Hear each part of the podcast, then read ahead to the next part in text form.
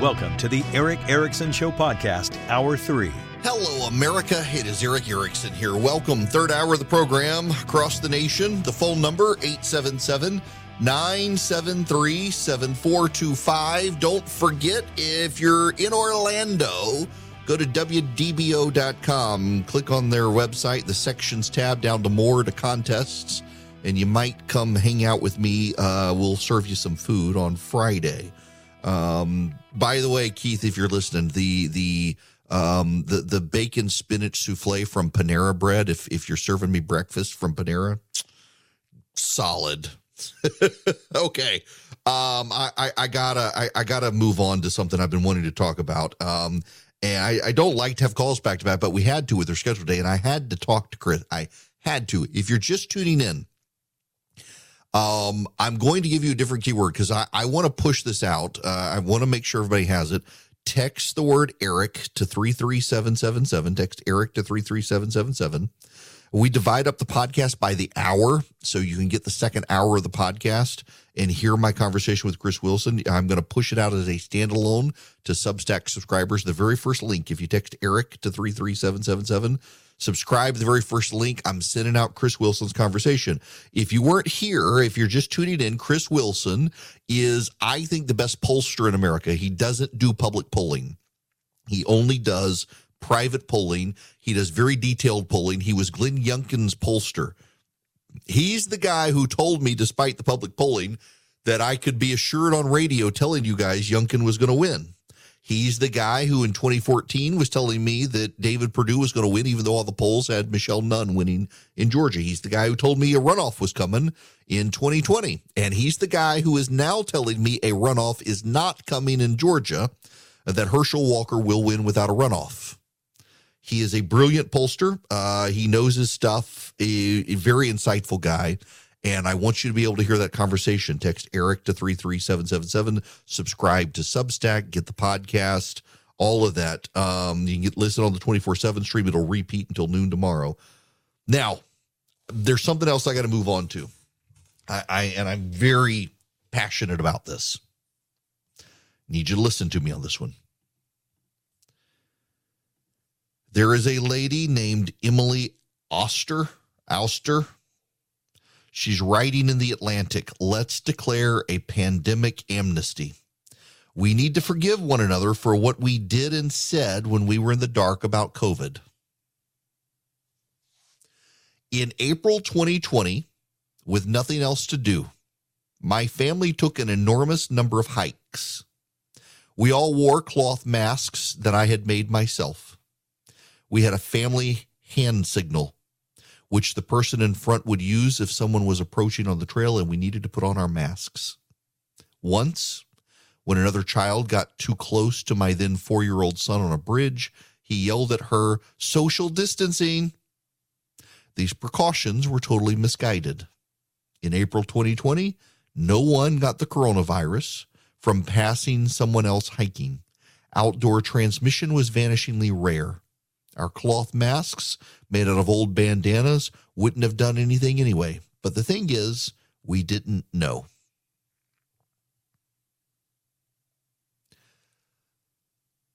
I have to tell you, for a very long time, I was willing to give the health experts in this country the benefit of the doubt. I said in 2020 when they changed their guidelines on masking that the way they did it was going to sow doubt and confusion. They should have been honest that they need medical professionals to go first. Instead of telling people masks are unneeded and then telling us they were needed. And I know a lot of my friends disagree with me. And so I don't put clips up on social media about this, Philip, uh, in large part because I get so many friends who get inundated and angry on the mask issue when actually I do think the data did show early on that as the virus in its original form, if you had it and you wore a mask, you could prevent the spread. It wasn't necessary for the rest of us to wear them. Uh, but for those who had it, it could mitigate the spread. The problem was that people were wearing cloth masks, and as the virus mutated, it was able to survive on smaller and smaller particulate, according to multiple studies, and uh, they didn't do us any good anymore. I leave that off social media in large part because it's so controversial among people who've been very dogmatic about the mask the whole time. But I do think the virus evolved, and a lot of our dogmatism on the virus from 2020 um, involved ignoring the evolution of the virus. The problem here is that a lot of the people who became very dogmatically belligerent on the left and among Democrats did so not because of the data on the virus, but because of their antipathy for Donald Trump. And so if Donald Trump said something, they went out of their way to try to contradict him. In 2020, Brian Kemp shut down the state of Georgia, where I live, for a month so hospitals could pool their resources, get a good supply chain going for ventilators and the like when the virus was still new. And then he reopened the state. Donald Trump attacked him twice. The Democrats attacked him. And the Atlantic, that now wants an amnesty, said that he was experimenting with human sacrifice in Georgia to save the economy. I want to state my position very clear. I do not hold against anyone any position they took on COVID, whether it was the brain biblical donkeys yelling at people to put masks on, or the people who were yelling that vaccines did no good. I think the people who were the most skeptical of COVID wound up being on the right side of history. And my skepticism was not there to begin with and moved over time. I'm very glad my family got the initial round of vaccines. I have been deeply discouraging of anyone to get boosters because I think the medical research shows they don't do any good. My wife has lung cancer, is immunocompromised, and I was very glad she got the first shot because when she did get COVID the very first time, it was three days of just being tired, and she was not in the hospital. And most of the people I shouldn't say most, but very many of the people who have my wife's lung cancer, it's a very specific genetic type of lung cancer, they're all dead now. And she's not because of the vaccine. I think it was abysmal and horrific that so many people in the press and among Democrats told us that the vaccine would keep us from getting the virus. They oversold it and built further skepticism about vaccines in general. Here's my issue I refuse to cast aspersions on any run of the mill American who took a position on COVID, hysterical or skeptical,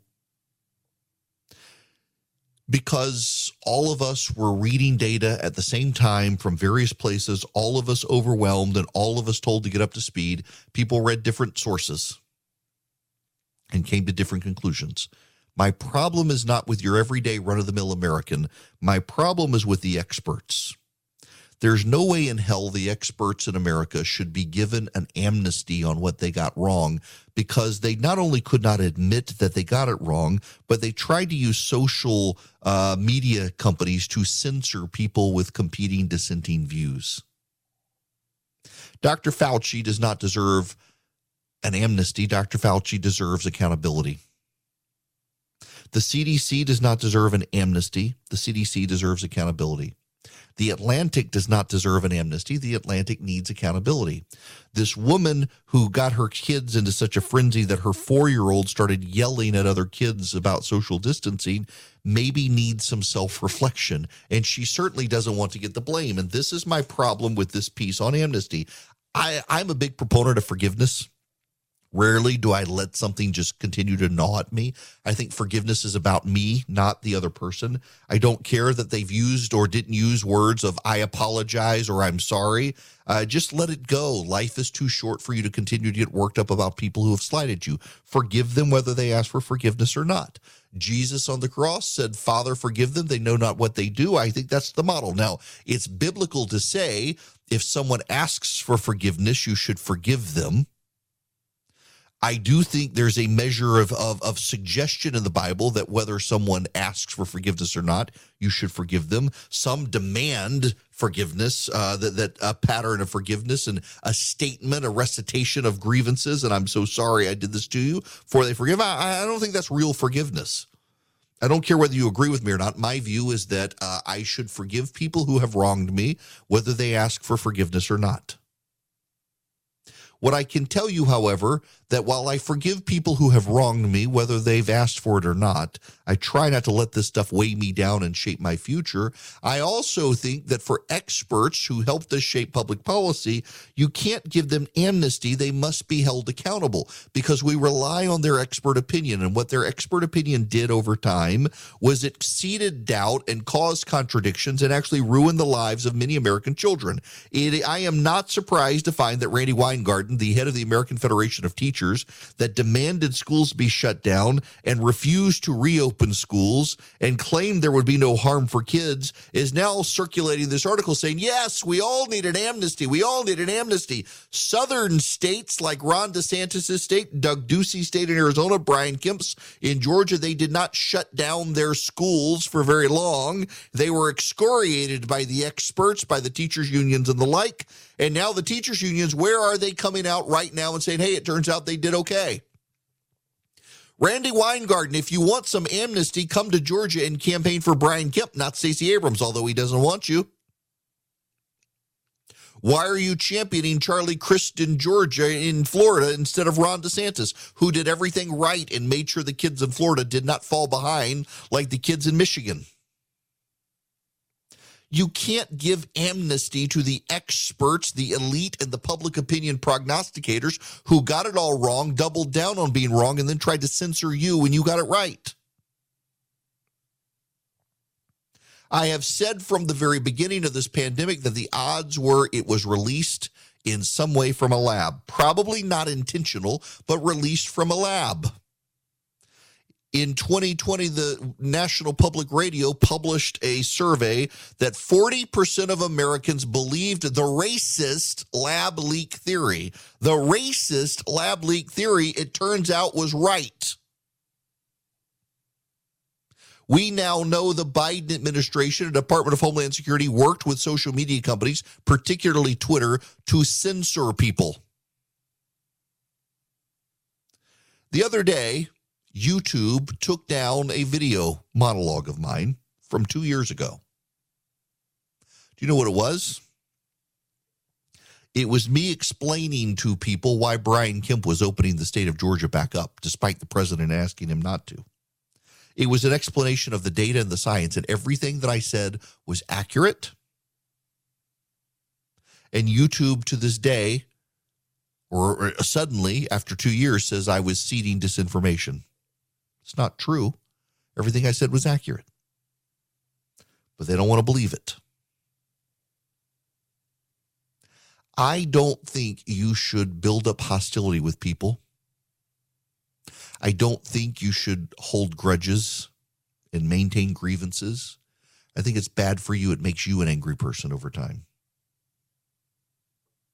But I have a hard time saying that the CDC and the FDA and Dr. Fauci and the media elite who censored people who disagreed with them and the people who yelled at you for being skeptical of vaccines, that they should just get a pass because they're the decision makers. They're the public policy elite. They're the people who set social policies in this country and set public policies in this country. The teachers union set public policy in this country and they all screwed it up. So when can they come forward and say, look, yes, we screwed it up and here's why the data changed or what have you? At least be honest with us that you screwed it up. At least acknowledge that maybe it was because the data changed and you didn't keep up on the data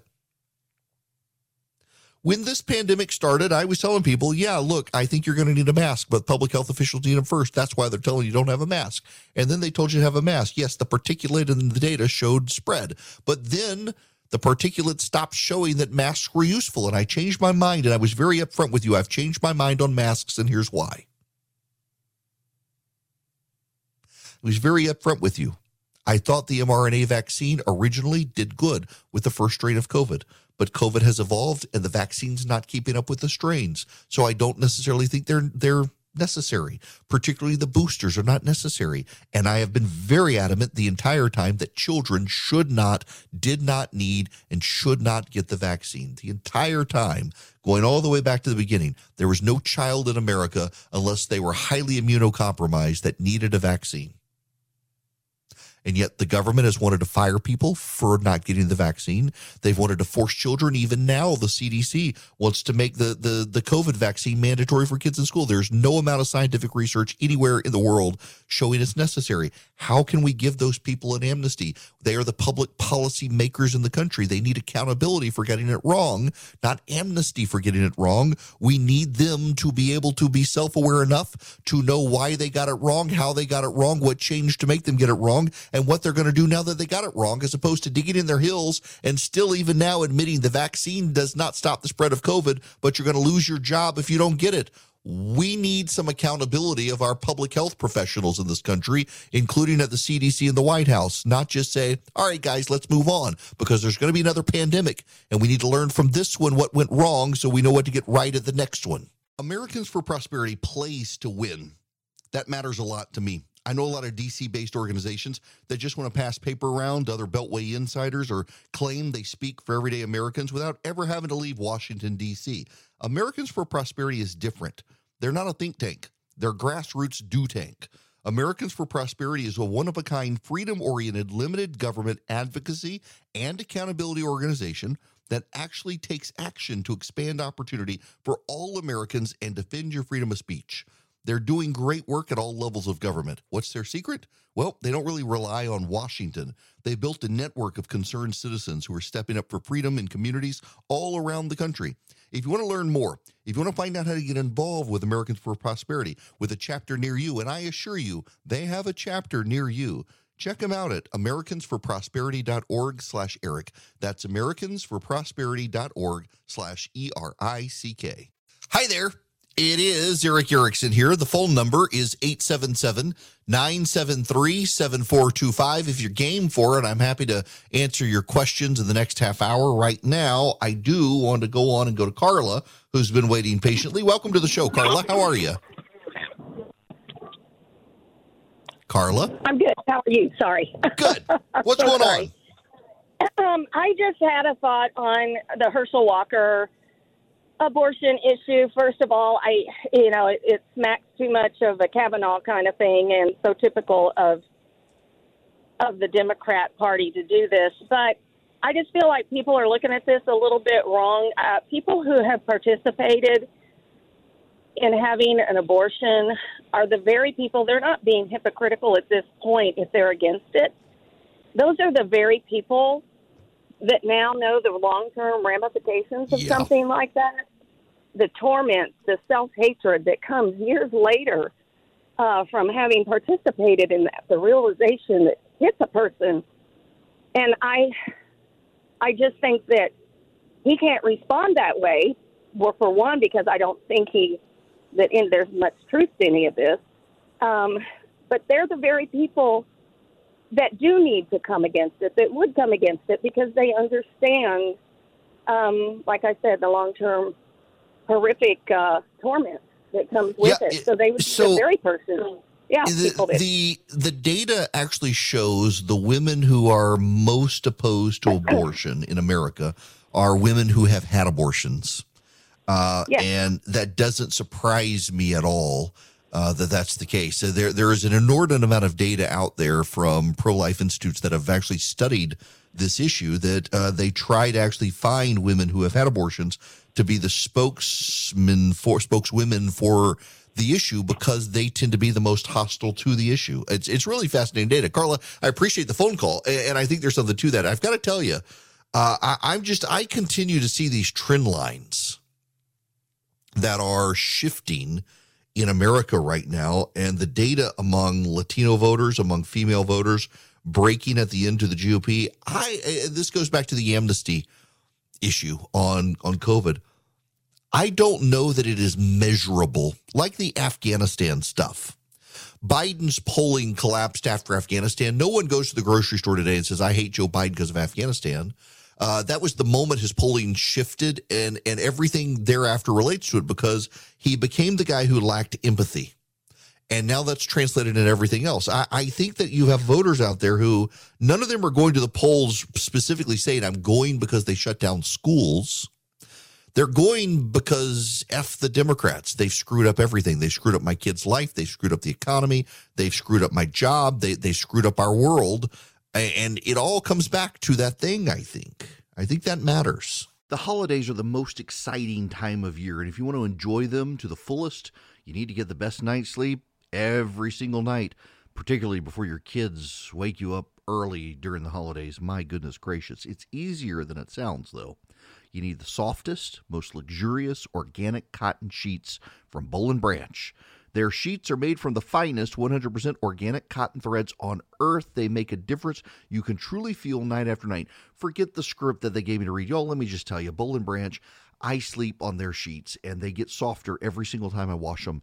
They are so soft at this point. Like they start out and they're fine. They're good sheets. You can tell they've got a nice weight to them. They've got a good thread count. The quality of the fabric is is very nice but the more you wash them, the more you realize how good they are because they get softer, but they don't fray. That makes a real difference. I can tell you, I sleep on Boll & Branch sheets. I bought them myself, even. They didn't send them to me as an advertiser. I actually bought them. We've been buying them for a while. They're towels and other things as well. But their signature sheets they come wrapped and ready in a beautiful holiday gift box for you. Your gifts are going to look great. You can give these sheets to people you love.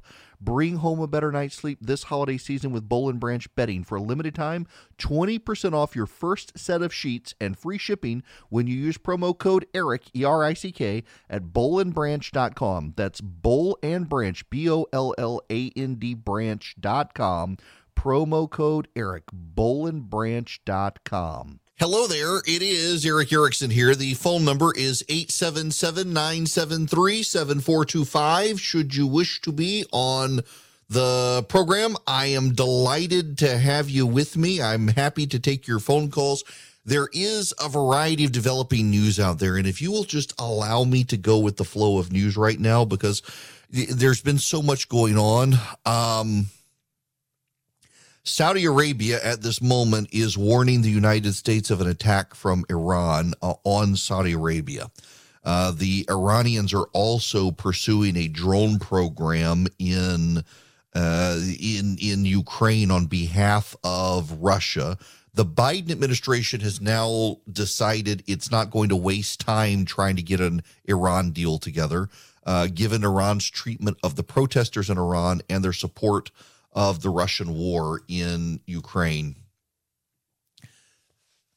I know this does not get paid attention to in the national political press and probably does not get paid attention to by many of you. But I need you to know what is happening in Iran. Tens of thousands of people have taken to the streets to protest the Iranian regime. A young woman there was beaten and killed about a month ago now, or more than a month ago. And her death sparked protest around the country. She had come to Tehran, the capital, from a different part of the country. And the moral morality police there rounded her up, beat her, killed her, sparking protests.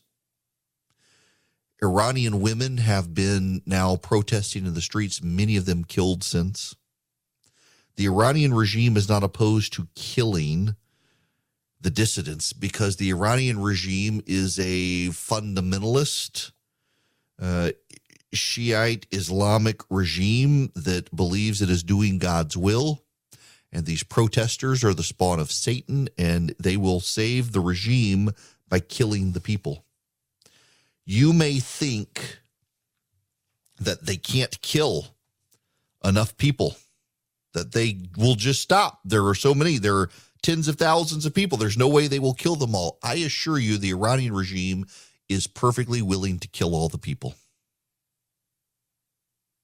They are blaming uh, the White House. They are blaming the Zionists of Israel. They are being forcibly arrested. They are being beaten. People are being killed. And they are very brave.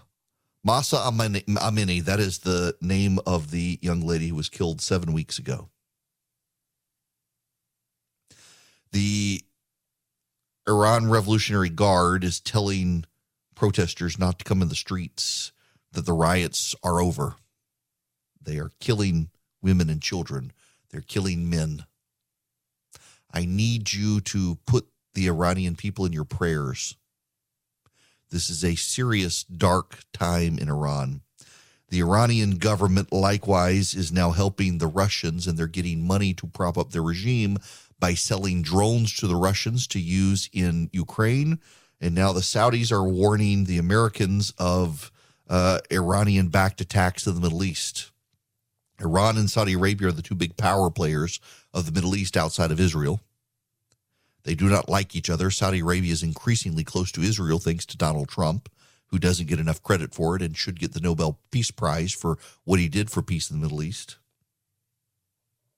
The Iranians need to be stopped. The Biden administration has been coddling them, trying to get a deal. They're finally seeing the light, and they are now rejecting a deal with Iran that is good for now. Will they pick it back up? I don't know. They can't right now, which is good because of Iran's own behavior. We should be working with the Iranian people to end that regime instead of keeping them at arm's length. Part of the problem, a lot of people tell me who know what they're talking about, is that uh, what next? That's the problem in Iran. Because for years there's been a movement to restore the Shah, who was deeply unpopular with the Iranian people. The Iranian people want some level of democracy in Iran if they can get it. Um, but the Iranian people have gone from an empire with a Shah to mullahs. Are they able to pull off a democracy without a strong man in charge? And I get the sense that maybe they're not, even though they think they are but I think we should at least allow them to sort out their own destiny outside of the mullahs, the, the religious hierarchy and leaders there. Something's got to happen with Iran.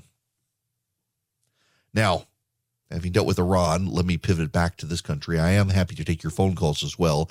877 973 7425.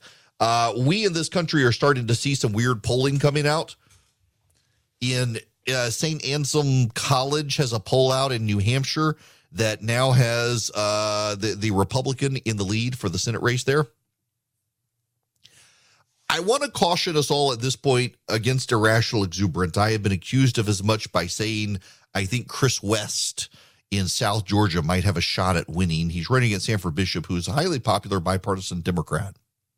Uh, Chris West does not have the money to run the ads that Sanford Bishop is running. Sanford Bishop is running a lot of ads for himself. The Democratic Congressional Campaign Committee is attacking Chris West.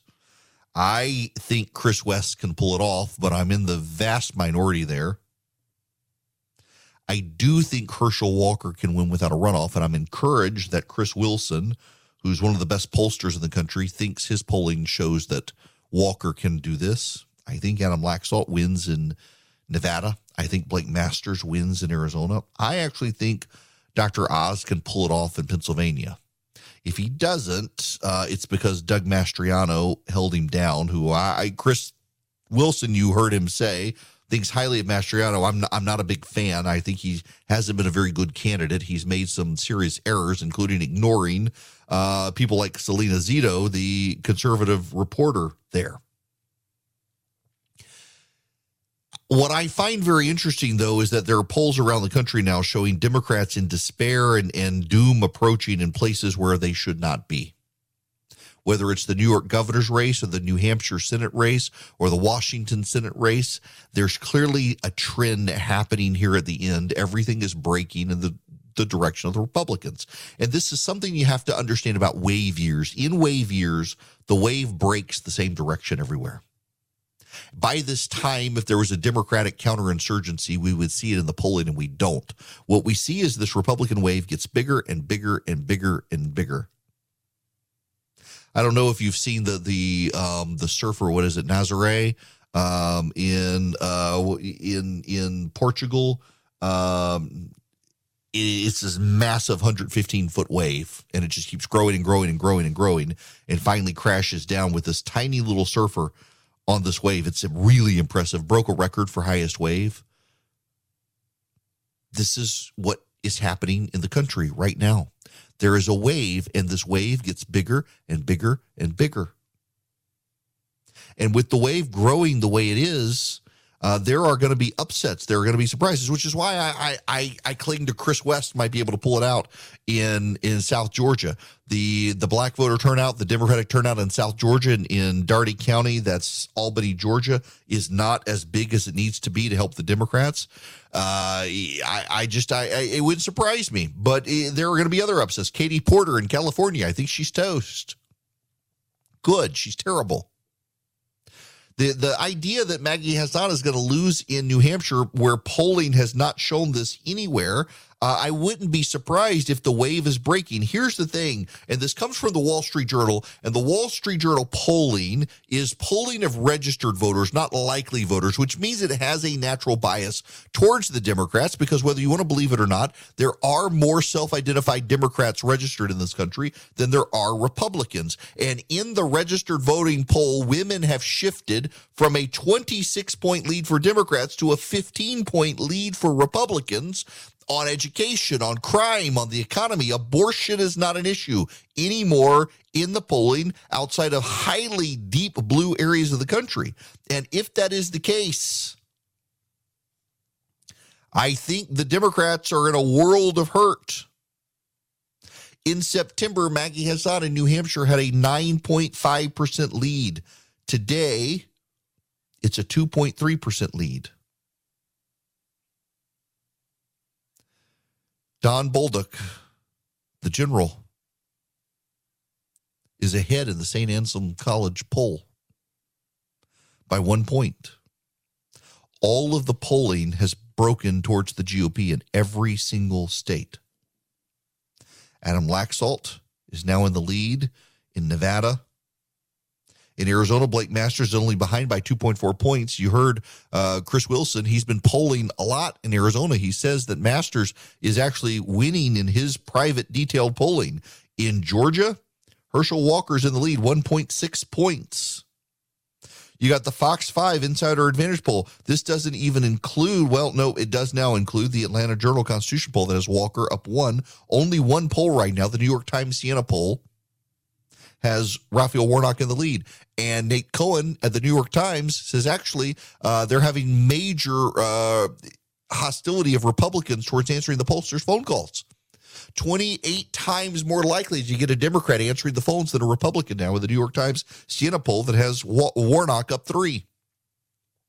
Walker is closing with a positive closeout message. Warnock is still on the attack. That tells me that Warnock thinks he's trying to get into a runoff and Walker thinks he's out of a runoff.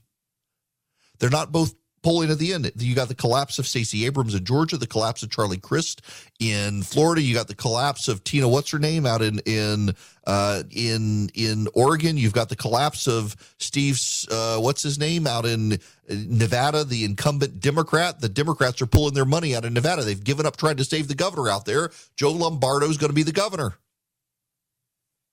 There's something in the water happening in this country and it's happening big, it's breaking big, and it's all breaking in the same direction for Republicans. That's telling. I want to play you this clip from John Sununu, the governor of New Hampshire. He was on with Chris uh, Chuck Todd on NBC's Meet the Press. Listen to this exchange. This is very telling. Yeah, let me tell you, you, are in a bubble, man. I love you, Chuck, but you are in a bubble if you think anybody is talking about what happened in 2020 or talking about Mar-a-Lago and all that. I know the press loves to talk about it. People are talking about what is happening in their pocketbooks every single day. I, look, I get when that, they have Governor. to buy groceries or fill up gas or right now. You well, that that's far away. To, yeah, over should election they denialism. Be? Okay. How could they?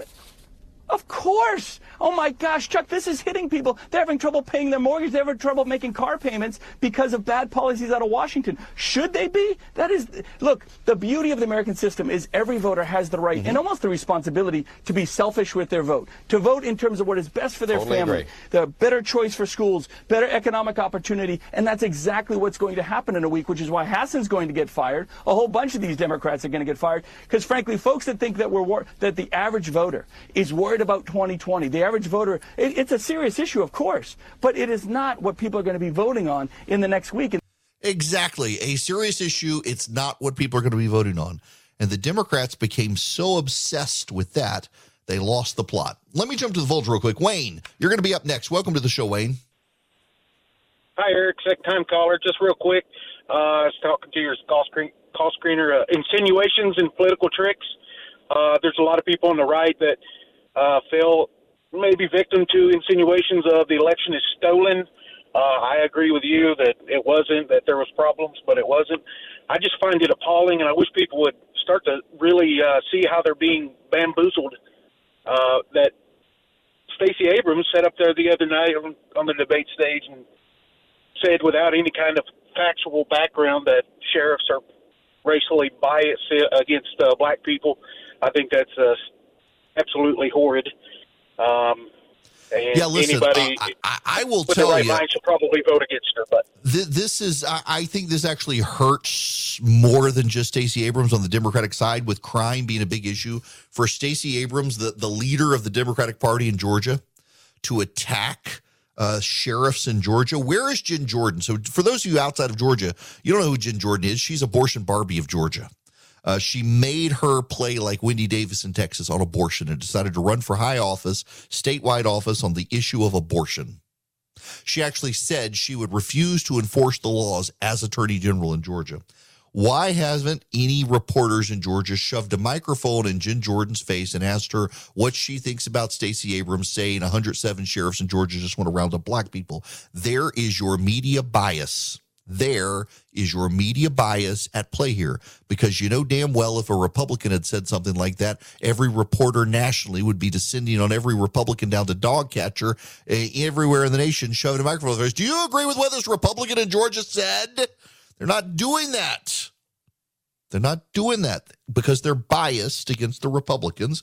They hold both sides to a d- double standard. I challenge those of you in the Atlanta media right now who are listening, and I know you are because you got to do show prep for your evening newscast. Go shove a microphone in Jen Jordan's face, the Democrat running for Attorney General, and ask her if she agrees that 107 sheriffs in Georgia just want to lock up black people. I dare you to do it. You're not going to because you're in the tank for them, but I dare you to do it anyway. Now, I got to tell you, all these Democrats are going to need to fire up their Eden Pure thunderstorms and clear the air after the election because they're all going to be toast. And well, burnt toast kind of stinks. They need to clear that air. The Eden Pure thunderstorm actually can get rid of those burnt toast smells, can get rid of the the sulfur sulfur smell after Raphael Warnock and Stacey Abrams lose. Gets rid of the litter box odors, the pet odors, the smoke odors. It just wipes them out. And you can get two of them right now with a BOGO. You buy one, you get one free. You buy two, you get two free. You buy three, you get three free. See how it works? You go to EdenPureDeals.com and you put in Erick Bogo, E R I C K B O G O, no space, Erick Bogo, and you get three. Well, no, no, no, you, you get one, you buy another one free. So if you get three, buy three, you get three free. It's Erick Bogo, E R I C K B O G O. You go to EdenPureDeals.com, EdenPureDeals.com. You put in Erick Bogo, and you buy one, you get one for free. EdenPureDeals.com. It is rare to hear the beautiful bass voice of Justice Clarence Thomas, but I want to play this audio. It's an exchange with North Carolina Solicitor General at the Supreme Court yesterday. Wait for the very end for the punchline. And so uh, we value diversity of all different kinds and all the ways uh, that uh, people differ in our society. Uh, on on, the educational benefits question, Your Honor, uh, I don't think it is actually disputed here that there are real and meaningful educational benefits that come with diversity of, all kinds. Uh, SFFA's own expert, uh, this is on JA 546, uh, conceded and agreed enthusiastically, in fact, on the stand, uh, that uh, a racially diverse and a diverse uh, uh, diversity of all kinds leads to, quote, a deeper and richer learning environment, uh, leads to more creative thinking and exchange of ideas, and critically reduce bias between people of different backgrounds and not solely different racial backgrounds. Um, but you still haven't given me the educational benefits. Um, the um, I didn't go to racially diverse schools, um, but there were educational benefits. And I'd like you to tell me expressly when a parent sends a kid to college that they don't necessarily send them there to have fun or feel good or anything like that. They send them there to learn physics or chemistry or whatever they're studying. So tell me what the educational benefits are. So there's three main buckets, Your Honor, and uh, the first, and I think most pertinent to the question that you asked, is uh, the actual truth-seeking function of learning in a diverse environment. I would direct the court to the Major American Businesses brief, which uh, discusses a whole extensive, rigorous, peer-reviewed literature that diverse groups of people actually perform at a higher level. So the most concrete possible scenario is stock trading. And there are studies that find that racially diverse groups of people making trading decisions perform at a higher level, make more efficient trading decisions. And the mechanism there uh, is that it reduces groupthink and people have longer and more sustained disagreement. And that leads Get ready to a for more the efficient punchline. outcome. Well, I guess I don't put much stock in that because I've heard similar arguments in favor of segregation too. Oh, yep. That's the um, affirmative action case of the Supreme Court Justices Alito and Thomas make it very clear if they can kill affirmative action, they're going to kill affirmative action. Uh, the left is apoplectic. Interestingly enough, about 70% of the public, non white public, agrees with them.